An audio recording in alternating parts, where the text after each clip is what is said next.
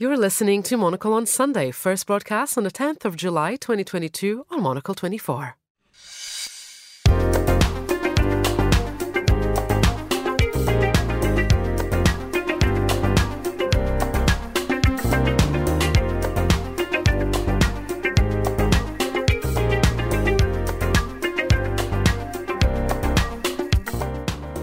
Good morning from Zurich. You're listening to Monocle on Sunday with me, Tyler Brûlé. Coming up over the next 60 minutes, my guest today, Florian Egli and Chandra Kurt, are both here with the weekend's biggest stories, maybe some small stories as well. Florian, what do you have for us this morning? Good morning, by the way. Good morning. So this morning we have a story from Ukraine where five foreign ministers were withdrawn, promoted, fired. We don't know yet. We'll talk about the latest quote from Elon Musk. Next, I buy Coca-Cola to put the cocaine back in. When now he withdrew from the Twitter um, bio. Very good. Also, we're going to be heading to Tokyo for the latest from there. Hello, I'm Fiona Wilson, Monocle's Tokyo Bureau Chief. I'll be talking about the death on Friday of former Prime Minister Shinzo Abe and also bringing in the latest from today's upper house election. Thanks very much, Fiona. Also, Downing Street's former Director of Communications, Lance Price, will bring us, of course, the latest uh, from a very dramatic week in British politics. Plus, we'll hear what's making headlines in the Danish broadsheet Jyllands-Posten. It's the 10th of July, 2022, live from Zurich. This is Monocle on Sunday. Live from Zurich, this is Monocle on Sunday with Tyler Brûlé and good morning from a very summery, uh, I'd say almost typical uh, July day, or the sort of that typical July day that you hope for uh, at this time of year. Uh, it is uh, also, um, well, I was just going to say, we have two wonderful guests around the table. Florian, uh, we were talking about lake just before we went on air. Um, have you already been in the lake pre pre? The red light going on in front of you? Pre-show, pre-show. Yeah. No, I haven't been this morning, but I will definitely go today because it's my last day in Zurich for quite a while. So I have to kind of take in the fresh and the, the you know the, the briskness of the water and the, the lakefront. It's actually not that brisk anymore, though. It, it, it's really no. It's the, the uh, lake is very warm. Yeah, agree, it's, yes. it's and it's listen. It's only or well early. It's still early July, you could say. Um, so I'm not sure what it's going to be like come uh, come August time. Chandra, we, you know, good morning, by the way. Chandra, hello. Good morning, Tyler. Now tell me, uh, we never really sort of talk about you and your your experience, your relationship with the lake. Is, is your relationship just looking at it, or I think my relationship is really looking at it because usually I park myself on on our terrace and and I don't get off of it. now, um, I want to. Um, there's uh, there's many things we want to look at, uh, of course, in the pages, but there's something in the in uh, on the front page of the Financial Times uh, weekend edition, and it's it's this whiskey galore story. It says whiskey galore for a collector in Asia who paid a record 16 million pounds for a single rare cask, uh, which is just you know a, a, remarkable story when you look at this number. I mean, it's just it's multiples unlike anything we've ever ever seen before. Um, it's something from the Ardbeg distillery. When you when you hear uh, these type of numbers at a time when we look at and and of course are hearing about uh, the pinch on people's pocketbooks, etc any surprise from your wine world experience, or not really? Not really, because you know I think it's nice that it's it has a history behind this this whiskey. For example, in wine we have similar things. It's a, it takes ages to do it or, or to store it. I also am very astonished when I see that the Sniker costs I don't know three thousand. This for me is more more un, not understandable than than this. Well, and we're going to also um, be talking a little bit later. Also, Florian, we're going to be sampling as well uh, because uh, we had a little bit of a rosé launch uh, on on Thursday evening here. So. Uh, Monocle now has a, a new ro- rosé out. We have a thousand bottles. So, listeners, uh, if you're interested, uh, there are a few left. It's probably going to cost you significantly more to ship it wherever you may be listing from uh, than to to buy it at uh, 29 francs uh, a bottle. But just tease us a little bit. Just tell us something a little bit about it. We'll, of course, we'll, we'll Florian will sample a little bit later on in the the, uh, the remaining minutes of the program. Uh, but uh, this launch this year versus what we did last summer. Well, this this rosé happened very nicely. We had a, a, Sunday show, and you know Tyler, after we sat outside, had a coffee, and, and it, you told me, shouldn't we make a funky rosé because summer is coming and we need a rosé for summer. So I had this as, as, an impulse, and I went to a very nice winery, which is a Chateau d'Auvernier. It's on the lake of Neuchâtel. It's a big castle from 1600, and uh, still the same family is running it. So it's the 15th generation, and and the, the young the, the young Sunday, Henri took now over, and he's a good buddy of me. We, I mean, buddy, we love to drink and taste a lot of wine together. So I said, Henri, we have now a new task. We have to seduce Zurich people with a funky rosé, and so we created something. And this week we had this wonderful launch. I usually I sign books, uh, but we signed wine cases. You know, Tyler, wonderful. We signed wine cases, and they went. They they. I, I hope there's still some left, but um, I think uh, the guests enjoyed a lot. Yeah, we, we cleared one pallet, which was which which was very which was very good. Is your mouth watering already at, at Yeah, sort of the is. prospect of, It of is. trying it? It is. I mean, come on, it's it's rosé. It's you know Sunday morning. The sun is out, so why not? And it's your send off as well. We should tell our listeners. We probably won't hear from you for a while, hopefully not too long, but you're off on a bit of a Mediterranean I odyssey, might, aren't might you? call in from a satellite phone every now Yeah, and then. maybe. So, we're, so, so tell us. Uh, last day in Zurich. Uh, where, where are you heading off to, Florian? So it's going to be a bit of a mission. So I'll, I'll traveling by train, by ferry, by sailing boat, by bus probably as well, and then by airplane. Um, and it will take me from here to Ankara. Um, the idea is to sail there. You know, we, we already joked about how to sail to Ankara. We'll figure it out, but we'll make it to Turkey somehow. Um, so a good friend of mine has purchased a sailing boat for an around the world trip next year, and this year is training season in the Mediterranean. So I'll join them. We'll sail towards Turkey, um, celebrate the wedding, and then spend some time in Turkey. So, are you foreshadowing as well that you're going to be joining the Round the World uh, tour next year as well? Uh, it depends on how sick I How- feel. how- you how know, well you. I'm going from island to island in Greece is kind of the, the really the lightweight the lightweight start. It depends on how I feel, I guess. And no high speed uh, rail uh, as well, because you have to you have to tra- you, you have to sample Erdogan's, of course. Yeah, I mean we'll try the we'll try the Istanbul Ankara. I think that's the only one there is. Um, you know, we'll Where, and where do, where do you land when you get to Tur- Turkey? We'll, we'll Or you know, tie- our tie plan, up. Our plan is Izmir, and then make it up to Istanbul, and then take a high speed train to Ankara. Or if that doesn't work out, just fly from Izmir to Ankara. Okay, I, I like I like the sound of that.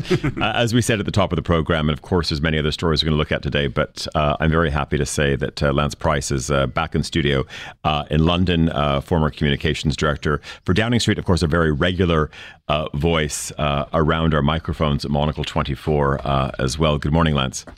Good morning, Tyler. Good morning to your guests. Let- Let's uh, start, and um, if we have a bit of a of a rewind, uh, how things unfolded um, in and around uh, Westminster this week, uh, and and maybe we'll we'll come to, of course, uh, what we're looking at uh, down the path in terms of leadership um, as well. But when you I, I guess sort of go back to to the moment of when we had, of course, uh, these very high profile, very public, uh, seemingly perfectly timed resignations. Um, but but of course, uh, we were told otherwise. What was going through, uh, of course, the former uh, Downing Street communication director's head at that point? Well, you always look at these things and wonder whether this is the beginning of the end for the Prime Minister. But because Boris Johnson is such an extraordinary politician, uh, the normal rules don't apply. He's survived so many scandals of one sort or another and attempts to unseat him uh, and shrug them off and fought them off. So, under normal circumstances, you would think that the resignation of your finance minister and another very senior uh, member of your cabinet, the health secretary, would probably be the beginning of the end. But no one was sure about that uh, until it was followed um, by a mass resignation of other ministers, more junior ministers, uh, other members of the government. Um, to such an extent that the BBC here in Britain were running a sort of ticker tape along the bottom of the screen on TV, just showing who had gone in the last few minutes. They were going so fast. And at that point, it became clear to everybody, I think, apart from Boris Johnson and one or two people very close to him, that it couldn't go on, that he was going to have to go. Um, and yet, by the end of that day, this is Tuesday, by the end of that day, he was still there, and, and Downing Street were briefing that he was going to he was going to fight on. It appeared absurd to everybody else in the world but him. Um, and then the following morning, uh, we got uh, the announcement that he was resigning. Uh, of course, he's still there. He's still Prime Minister of the United Kingdom. We have a rather bizarre system. Um, he's still there, and the fight is on to succeed him. So, what does that mean in terms of a timeline? Uh, of course, we have we have uh, summer upon us. Um, I'm not sure if that also, of course, you know, adds uh, to the, perhaps the, the length of runway that he still has to, of course, uh, still be at uh, number ten. But uh, but what what are we looking at in terms of Yes, uh, and of course, an announcement, and of course, someone taking up the prime ministership.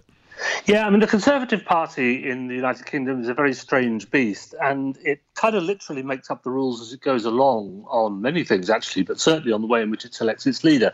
So the rules for this leadership campaign, although it started already, won't be set in stone until tomorrow um, when the committee that decides all these things will meet and, and, and determine the rules. At the moment, everybody who's ever thought that they might be any good at being prime minister seems to be throwing their hat into the ring.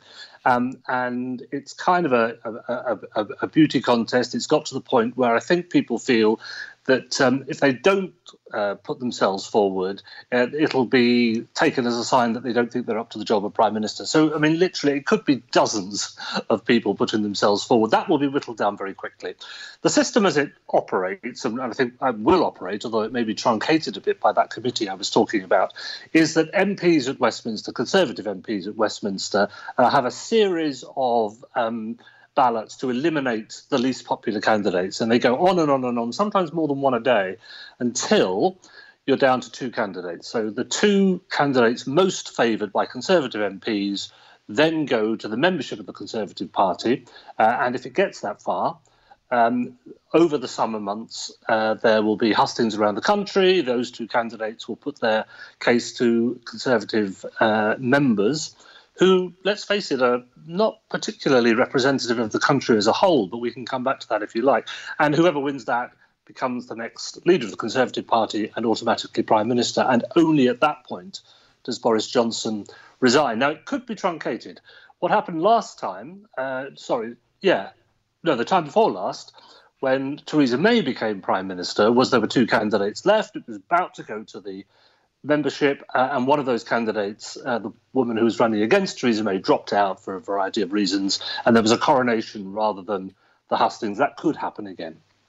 Uh, just, um, I, I, don't want to put you on the spot, but you said it could be truncated. But are, are we are we in September territory here, or or sometime mid August? Uh, that um, yeah, we'll we'll of course uh, find out uh, who the well, I, I, don't know if they're lucky, just the candidate is.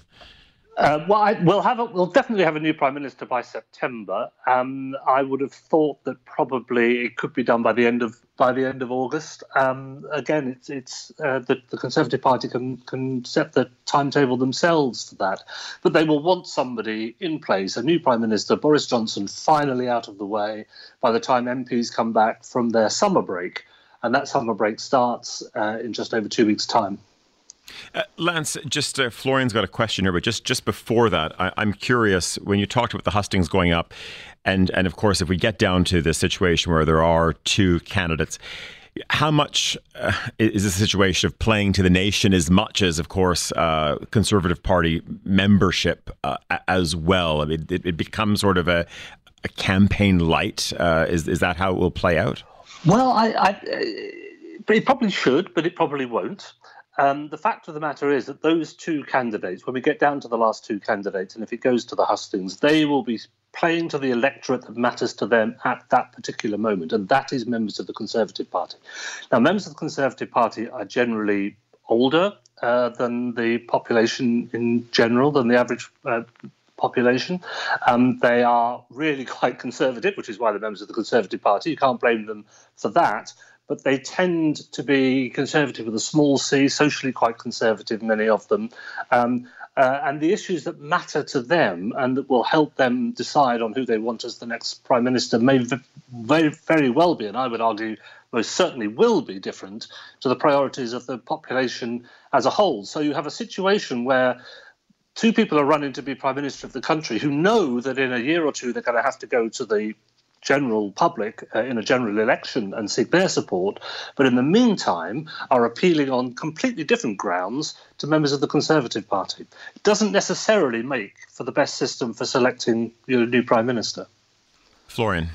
Yes, hi Lance. I think this is um, um, extremely interesting. I was just wondering how are the Brits feeling about all of this? What's the sentiment in the population, especially if we contrast it to Sri Lanka, you know, um, where the president was just ousted, people swimming in his pool, putting um, his his house on fire, and 10 Downing Street still seems incredibly intact, and um, yet you know Boris Johnson has left you know quite quite a divided country. I mean Brexit, the handling of COVID, cost of living crisis, so many crises, and I from from here it just seems that the, the public is is awkwardly quiet. Is that really the case, or, or how's the sentiment overall in the public?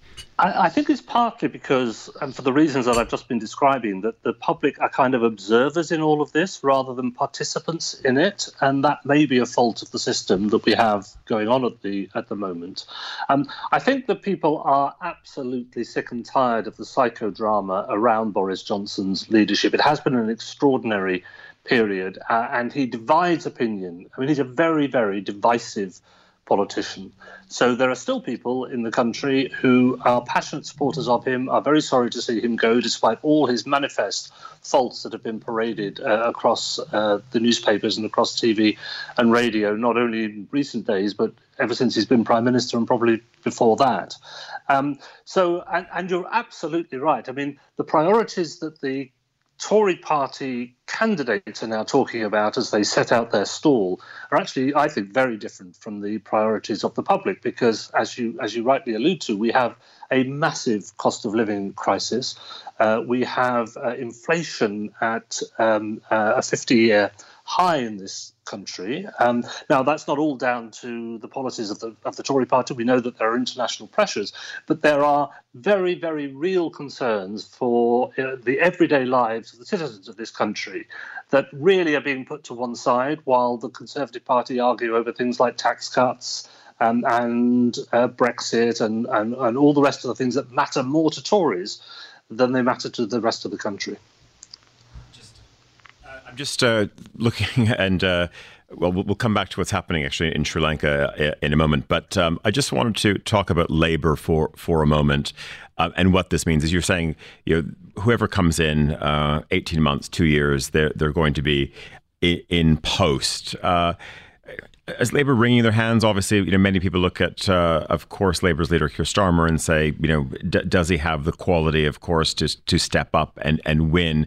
When you look at the political landscape right uh, right now, Lance, um, and and of course you look at uh, at your your party or former party, um, what's what's your take on uh, what the prospects might be and what a, a future election could look like? Well, yeah, I mean, full disclosure, it's still my party. I'm, I, I work for, I'm chief of staff to a Labour member of Parliament uh, at the moment, so I do have a, a team uh, on the on, on the pitch, um, and uh, I would never pretend otherwise. Um, but there's there's no doubt that. Um, the dynamic will change when we have a new leader. The contrast between Keir Starmer, who some people feel is a little bit uh, bland and a bit um, uh, unexciting, the contrast between that and the kind of antics that Boris Johnson got up to was one that worked undoubtedly in Keir Starmer's favour, and the Labour Party have a substantial lead in the opinion polls over Boris Johnson uh, at the moment.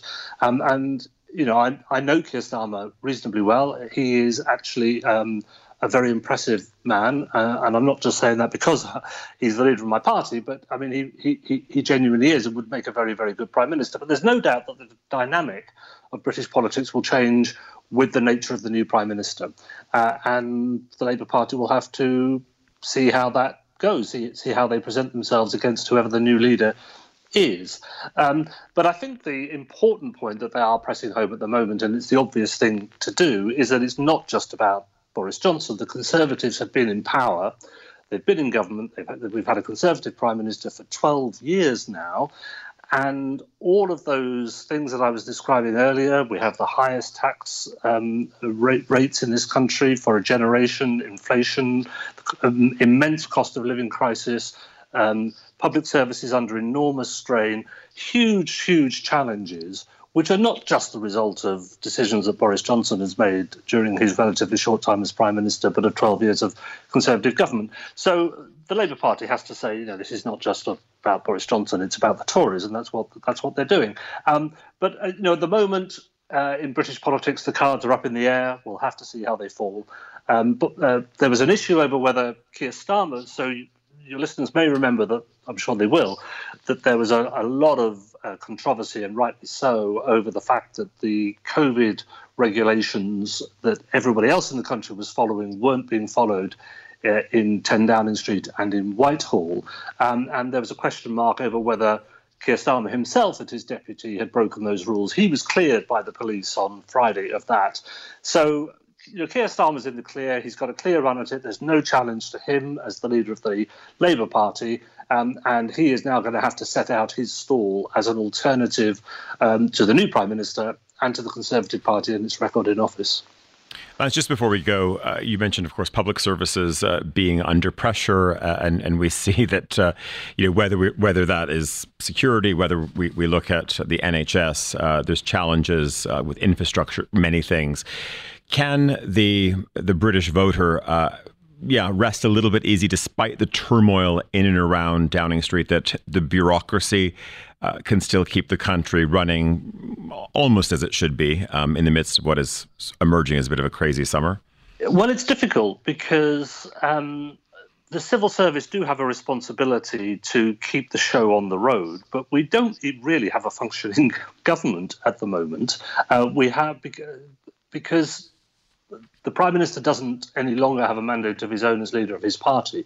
There can't be any new initiatives announced. He said he won't tie the hands of his successor. So if we are going to have this rather lengthy um, election process in the Conservative Party, that does inject a degree of paralysis to. Um, the British political system, which I think is very, very dangerous when we are facing so many crises, not just uh, within the country, but of course internationally with the war in Ukraine and the other challenges that we have on the international stage. Um, and there's only so much that you can do, even the, you know the best civil service in the world, and we do have a superb civil service, uh, and with the best will in the world from those ministers who are still in government. It is very, very hard for them to take decisive action during that period. And I think that's another reason why some Conservative MPs certainly would like to see this whole process curtailed. Lance Price uh, over in the UK. I said London earlier, but uh, you're up in Yorkshire. Thanks very much for that. Uh, have a good uh, rest of uh, Sunday. And that was uh, Lance Price, uh, former comms uh, head at number 10 Downing Street, uh, joining us from the north of the UK. maybe just before we go back to London, Florian, for the news, a couple of other things. You sort of teased a story at the top of the program, of course, which is about a, well, it's musical chairs for a number of high profile diplomats within the Ukraine's foreign ministry. Yes, indeed. So this is a story in the Tages-Anzeiger. So five um, um, five uh, ambassadors have been fired. You know. Um, punished, promoted, nobody really knows. So um, Zelensky issued a statement that is a regular rotation, which seems hard to believe. So one of them is um, Andriy Melnik. Um, he's the Ukrainian ambassador in Berlin. Um, he became famous when he made fun of um, Olaf Scholz not traveling to Kiev, um, you know, for um, being in German. He called him eine beleidigte Leberwurst. I'm not sure what the translation of that is, but it's it's somehow like a sulking a sulking sausage. I would translate it that way. Um, and he's been um, he's been there for eight years, um, and also um, one other important post is the ambassador in Hungary, which is, of course, um, very important because um, Viktor Orban is often the critical component in the European Union when it comes to a reaction towards Russia or imposing sanction um, and the likes. Um, so it, it kind of feels like this is more than a rotation. So there are some rumors saying that, um, you know, perhaps Andriy Melnik will, in fact, be promoted to deputy foreign minister. but also that seems somewhat unlikely likely because you know, why wouldn't you announce it then? Um, so it seems that there is really there is quite some issues in, in the foreign service in Ukraine, um, which doesn't really surprise me because I mean this is a, a, country that's been under tremendous stress, you know, internally and externally um, for for more than half a year now, and and it's actually quite impressive that they're able to run and and keep up a foreign service and and you know all these embassies around the world. Um, so, but it seems like it seems like some sort of, sort of an earthquake where no nobody really knows um, what to make out of it. But um, you know, might also indicate some shifts in the foreign policy because really um, two of the most important posts in Europe um, are now vacant, and it's um, up to see who's going to fill them.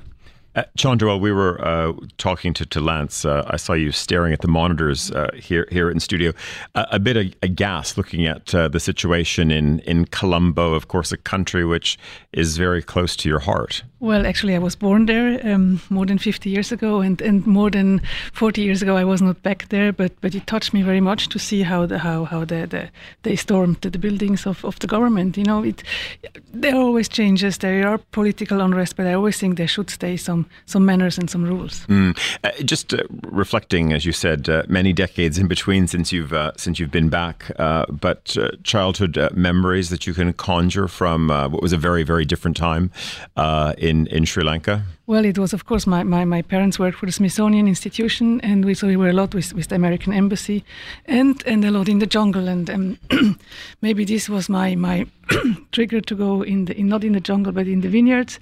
So, but I have I have lovely memories that there were a lot of cocktail parties, you know, nice dresses, how it was in the in the 60s. Exactly. Well, that's a, a, love, a lovely uh, image to conjure up. Uh, just uh, almost, uh, it is the bottom of the hour right now, uh, which means that we're heading back to London. Uh, Carlotta Rebelo is there with the news headlines. Thanks, Tyler.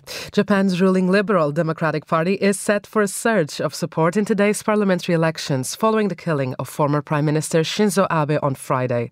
Mr. Abe, who was Japan's longest serving leader, was shot by a gunman during a political rally ahead of the vote. Polls are due to close at 2000 local time. That's midday in Zurich.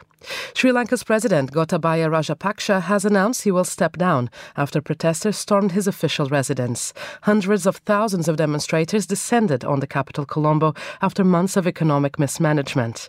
The announcement triggered an eruption of celebratory fireworks in the city.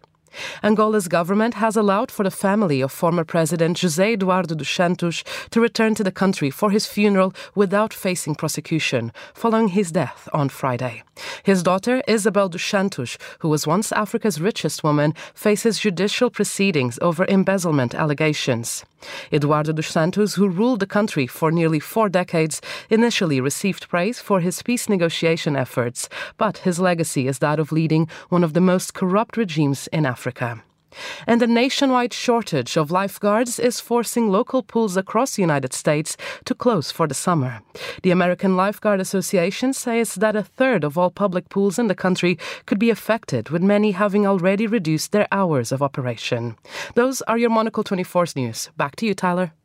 Thanks very much, Carlotta. It's that uh, part of the program because uh, we have Chandra here uh, as well. When uh, everyone gives uh, Chandra a brief for the type of uh, wine that they might want to enjoy this afternoon, across the week, what, whatever it may be, um, I, I, will let you. You mentioned something, maybe looking for a Portuguese suggestion, but you might want to reformulate it. Um, I'm going to start with Florian. So, Florian, it's a bit of a send off. You're leaving Zurich for a while do you want a sort of a pre-flavor of the med? Do you want something Swiss? What what can Chandra conjure up for you? I think I'll have all the flavors of the Met. So I want something, you know, to remind me, kind of. Um, I want something to kind of look back to, you know, perhaps uh, where, where I came from, and um, and where where of, is that? I think our listeners are probably intrigued. They want to know it, where where are you from? It's probably here, right? It's probably Zurich. okay. um, um, but but also importantly, something that one can drink on a sailing boat. Um, you know, it's kind of that's a tricky situation because it's it's it's a bit shaky, it's a bit rocky, you know. Um, so you don't want to drink too much, but yet maybe you need a little bit to feel at ease. Um, and then it's also the cooling situation isn't probably all that great. So um, yeah, so sailing boat and and a bit of and a bit of uh, memories.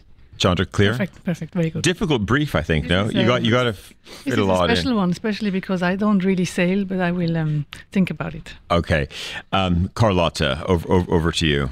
Hi, Chandra. So Hi, this weekend, actually t- tonight, I'm hosting a friend, a dear friend from the United States, who's finally in London after a lot of years, and uh, I want something to go along uh, with uh, our meal. We're doing a cold um, salad, cold pastas. It's very hot in London. It's 29, 30 degrees, so it needs to be something that goes with the nice weather. But as we spoke at the start of the program, perhaps something from my home country of Portugal to kind of entice entice my friend to stay in this side of the world a bit longer and not return to the US. Perfect. Very good. Okay, John, I'm going to give you one as well. So it's uh, it's not going to be 30 degrees. It's going to be sort of 25, 26. I think it'll be looks like it'll be sort of partly cloudy, but it's going to be a lovely afternoon. Um, I am going to sort of I'm not going to park myself at the lake. I might just sort of, you know, zip down once or twice, uh, of course, of the day. It's going to be a barbecue this evening. Uh, there's going to be a very nice Swiss, uh, I think, an entrecot, so um, maybe from Simmental.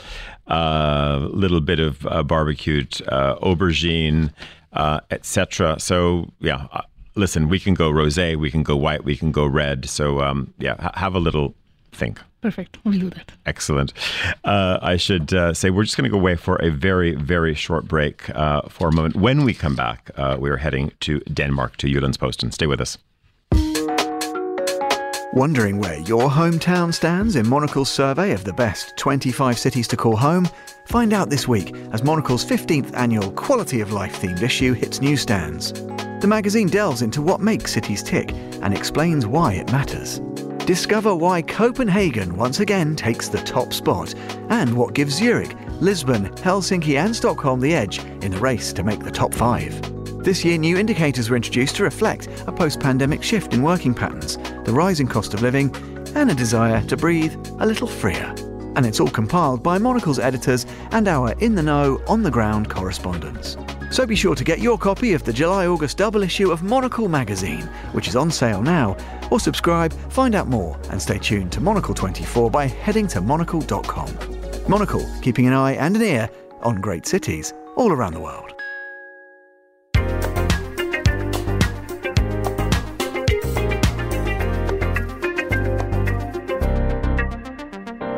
You're back with Monocle on Sunday. It's uh, 10.35 uh, here in Zurich in Switzerland. It's also the same time uh, up in Denmark, uh, where we're heading now to speak to the editor-in-chief, uh, Marchen Gjertsen uh, from Jyllands-Posten, of course, one of the nation's newspapers of record.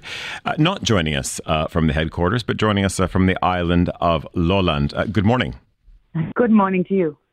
I wanted to uh, start if we uh, picked up uh, the front page of uh, of the weekend edition uh, of uh, Jyllands-Posten. Uh, this comes, of course, off the back of what has been um, a very tragic, very profound week in in Danish news, off the back um, of the attack at the the Field Shopping Center in in Copenhagen.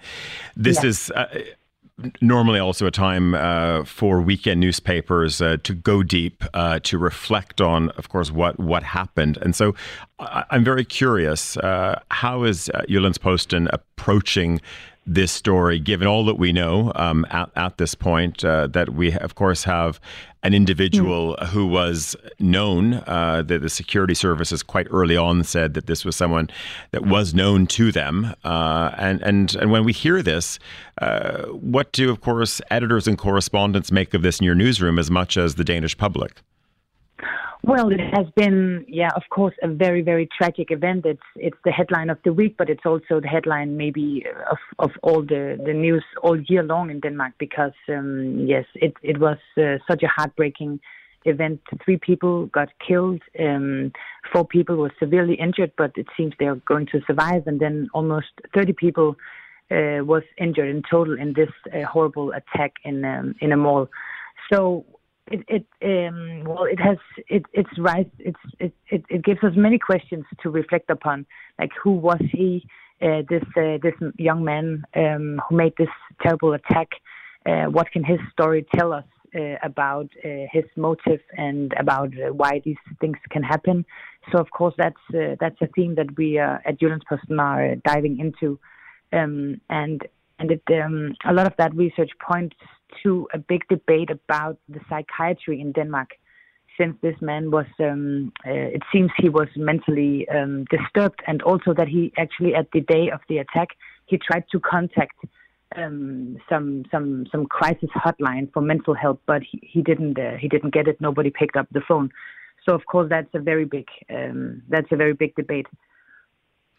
And and if we, we think about your, your readership and and of course uh, people uh, who are maybe consuming other new, news outlets uh, as well, as you said, uh, this is a horrendous event, and and of course. Uh, you know, the nation, I would imagine, of course, you know, rallies around, uh, you know, those killed and and those mm-hmm. that that have survived.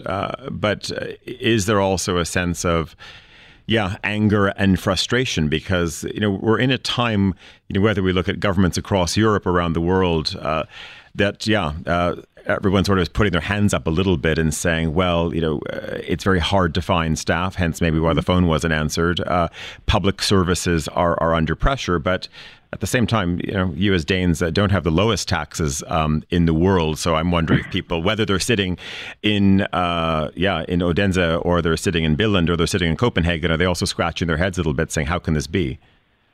Yes, uh, for sure. Uh, well, actually, for many years, it's been a debate um, that that when it comes to mental illnesses and psychiatry, you don't get this, the same level of um, of healthcare service as as if you uh, had broken your leg or something uh, physical. So um, and and and of course, this event has really fueled up that debate on. Uh, whether the politicians have uh, not been prioritizing the, the psychiatry and, and this whole um, part of the healthcare system enough. So it's going to be a big uh, debate, I think, in the upcoming elections, and already they are yeah, the politicians have have gathered um, during the summer to um, to to somehow speed up the process of uh, investing more in, in this um, in this field of our healthcare. So yes, there's a lot of frustration, but I mean, um, the good thing is that maybe maybe at least we can learn something from this uh, tragic event. And then on the other hand, I think people were very very happy to um, from what we know now, to um, to realize that this wasn't uh, characterized as terrorism, um, because that would have been, of course, uh, even more tragic. But it, it seems this man didn't have any political or religious motive. So so in that matter, it's just it's just more of a yeah very heartbreaking and, and tragic event. So of course the the entire week have also uh, been about memorial events and um, yeah, all those following issues. A lot of people around the event that, that also needs help because um, they were so shocked in, in this mall. It was uh, several hundred people in the mall at, at the event time, yeah, at the time of the attack. Just before we move to uh, hopefully a more uplifting uh, story to talk about uh, the, yeah. the start of the, the Tour de France. I just want to ask though, uh, yeah, Jyllands-Posten's uh, maybe report card on on how uh, Prime Minister Mette Frederiksen how she dealt with this. Uh, what's what's your take on the response and and I guess also what it means for her from a leadership perspective as well in terms of of her party's policies. Um, I, I, guess it puts a spotlight on, on their lack of investing in, in psychiatry, but um, that aside, uh, of course, her role was just to um, to be the, the, leader of our country in in a in an event like that where everybody is um, yeah in, in tears really, and uh, so she becomes this uh, gathering leader. Um, so it, it, goes both for her and and also uh, our our queen um, that they were very quickly out to state that um, that of course um, they um, yeah they, they feel with the with the with all these civilians and and yeah and that everybody has their sympathy and there's not much more you can do in a situation like that I guess. And then it yeah and then of course the police um, had a very um, central role in, in a lot of communicating about what happened uh, and why it happened and I think if if we look back at this week, uh, really the public got a lot of information very fast, and that was uh, important to everyone. It also showed us how media is, is really important compared to social media, because if you looked at Twitter or Facebook uh, and everywhere, a lot of um, wrong information were just uh, going around. And um, yeah, actually, this man he also at YouTube he posted some really um, harsh videos uh, with him pointing a gun to his head, and YouTube left it on for um, yeah more than a more than a day. Um, so a lot of this um, unfiltered um, stuff was just um, yeah flickering around in um, in in social media. So yeah, it was a very it was a very important uh, day for uh, legacy media, I guess. I think it'd be great to, to come back and, and discuss that uh, as well at, at, a later point. And you, as you said, you know, for all of the, the safeguards we hear about, and uh, yes, uh, how the, the social media and digital companies are on, on the front foot, as you said, the fact that this again we have another incident where you know, this re, you know horrible images um, yeah. uh, remain up you know for, for over 24 hours uh, it seems yeah. quite quite un- unacceptable. Let's um, yeah. talk about a, a, story which should have of course dominated and should have been the joy, joy joyous story for the week, which of course was the kickoff of the Tour de France in uh, in in Denmark, um, and of course overshadowed very much, uh, and for all of the right reasons, by, by those events. But nevertheless, um, what do you think this meant for for brand Denmark uh, as well to have this kickoff moment? And uh, and yeah, and and I guess it was I was in Copenhagen a few weeks ago. You saw there was there was this exciting build up around it. Uh, but what's it meant for Denmark? I think for Denmark um, and for the Danes, it was really a, a very, very uh, happy event that gathered people around this sport of cycling. It's very popular uh, for private people just to, to do this as a hobby, but also to watch um, cycling in, in TV. And we have uh, very many um, good um, good boys on the in uh, like riding the Tour de France, um, or men, I should say. Um, so um, there's a lot of uh, cheering, of course.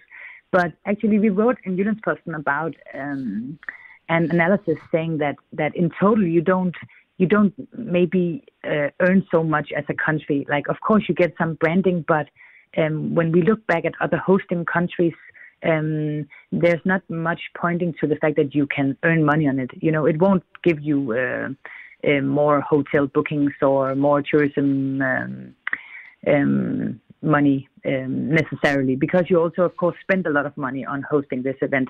But I think altogether for the Danes, it was it was an amazing event, and really since Corona, people have been um, much more into these uh, um, big sports events somehow. And in, in, indeed, uh, just before we go, I want to uh, maybe just conclude uh, on a story which it made international headlines uh, very much in the beginning, uh, and and then it, and then it disappeared uh, because, of course, as we know, uh, there are other stories of the day that start to, Hmm. to dominate. But this, of course, is the, the well the, the scandal um, that surrounded this this mink uh, culling, um, you know, within the period of the of, of the pandemic. Um, Seems like we got close to a resolution uh, on the story. But for those who have not been following it uh, in in Jyllands-Posten uh, or in your sister paper Politiken or elsewhere, um, tell tell us what's happened. Yes, in short, because I guess many people around the world don't know about this uh, story in Denmark, but it's it's the biggest, um, like it's the biggest scandal um, uh, uh, su- surrounding the con- Corona crisis uh, in Denmark. That um, in 2020, um, suddenly the government uh, were out saying that all minks that are this, this animal used for fur production, we have a lot of mink farmers in Denmark, that all minks should be killed because they were carrying the coronavirus and it could spread to to human. Um, so, but then it turned out that they didn't really have the legal foundation to um, to tell the farmers to um, to destroy the animals. So, at the back of that, there has been a big um, legal um, uh, commission of, of, of inquiry of or what you say. You know, a lot of lawyers investigating um, the foundation and uh, the whole process of this, and uh, they came came out with their critique, uh, stating that um, the government actually acted uh, illegally and that also the prime minister herself has uh, had a very um, critical and problematic uh, role in, in this.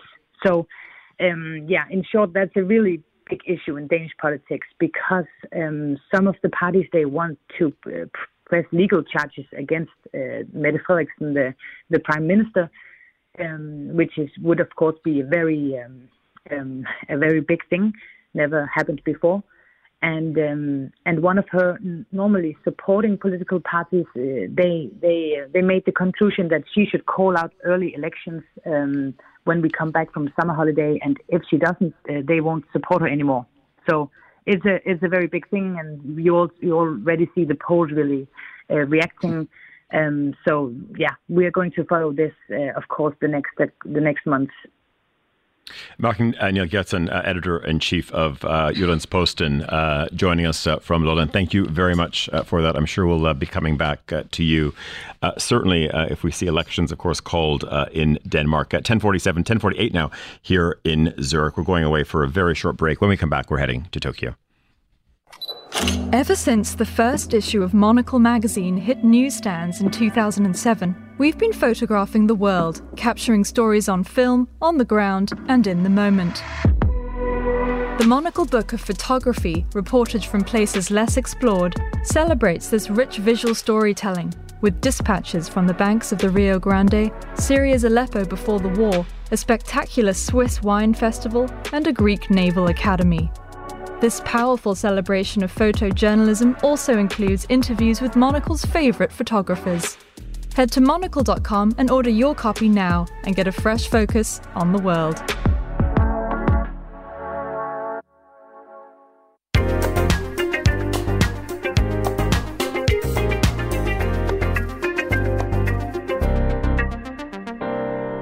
You're back with Monocle on Sunday with me, uh, Tyler Brûlé. Uh, heading to Tokyo now to uh, speak to our bureau chief, uh, Fiona Wilson, uh, off the back of what has been um, really uh, an extraordinary few days to watch what has, of course, unfolded off the back of the assassination of, Prime, of former Prime Minister Shinzo Abe. Fiona, good afternoon. Good afternoon. So this is I, I, I, don't want to say just a curious story, uh, but uh, it's it's one which comes very very close to us, uh, and uh, for a variety of reasons. Because you're sitting, uh, yeah, in uh, in the neighborhood of our bureau, um, and and Shinzo Abe, not the official residence, but his private residence, he was a fixture in and around our neighborhood for as long as we've been there. He he'd been there sort of far far longer.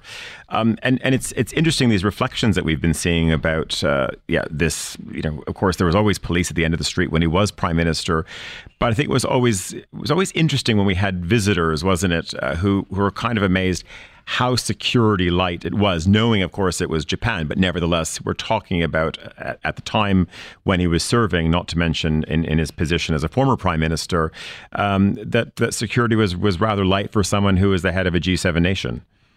I mean, just extraordinary. I mean, you remember that my um, my apartment was right next door to his house. And Shinzo Abe never moved into the official residence second time. So when he was prime minister from 2012 to 2020, he stayed in his own house. Uh, very unusual. He never moved into the official residence. All sorts of reasons. One of which is that the, you know many people think the residence is haunted. But um, you know it was absolutely remarkable. So our building, uh, you know, right next to his, we just had a, a couple of very cheerful policemen. They had the ability to pull a gate over if anything untoward happened.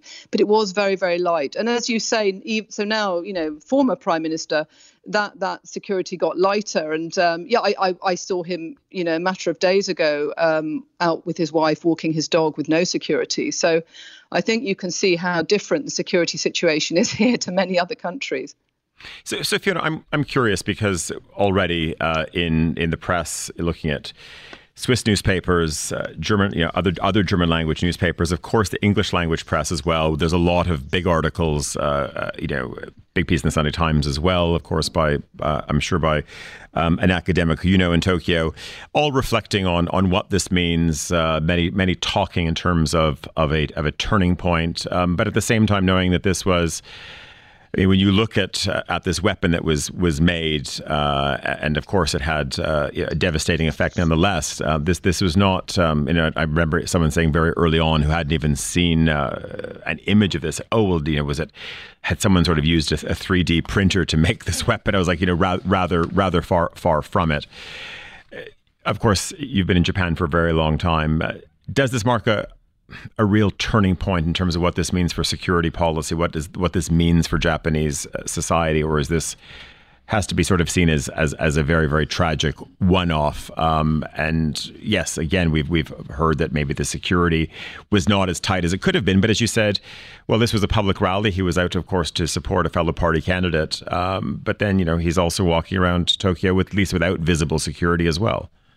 Mm-hmm. Yeah, I mean, I think it, you know, in many ways, you have to see it as a one-off. In terms of gun crime, it's a one-off. You know, there are very few guns in circulation. It's pretty much impossible to own a gun here, and you know, it's just not a gun society, as you know. So I think the fact that it's a homemade weapon, and the more that's emerging about this man, you know, he sounds rather disturbed. He was making guns in his very small apartment. He even tried to make a bomb. You know, he seems to be a rather unhappy, disturbed individual, and with no political motive. I mean, he said, "I don't hold a political grudge against Shinzo Abe." You know, the, the grudge he's he's come up with is is quite obscure, verging on conspiracy theory that in some way Shinzo Abe was connected to uh, a church that. The, the, the gunman's mother had given a lot of money to, and that was the source of his anger. So I think you do have to see it it's really in terms of societal crime, it's it's a bit of a one-off. But I think in terms of the way politicians are very accessible, and I was at a rally last uh, year when the lower house elections were happening, and I went to one that Kishida, the prime minister, was at, and I, it did strike me. I thought, wow, I didn't expect to be able to get this close with zero security, nobody's checking bags. Uh, apparently, they do look out for large bags, but but clearly, as this shows, I think it, it was not enough. And if you see the footage, I mean, the gunman was able to come up from behind and shoot Shinzo Abe at pretty close range, which was very, very shocking.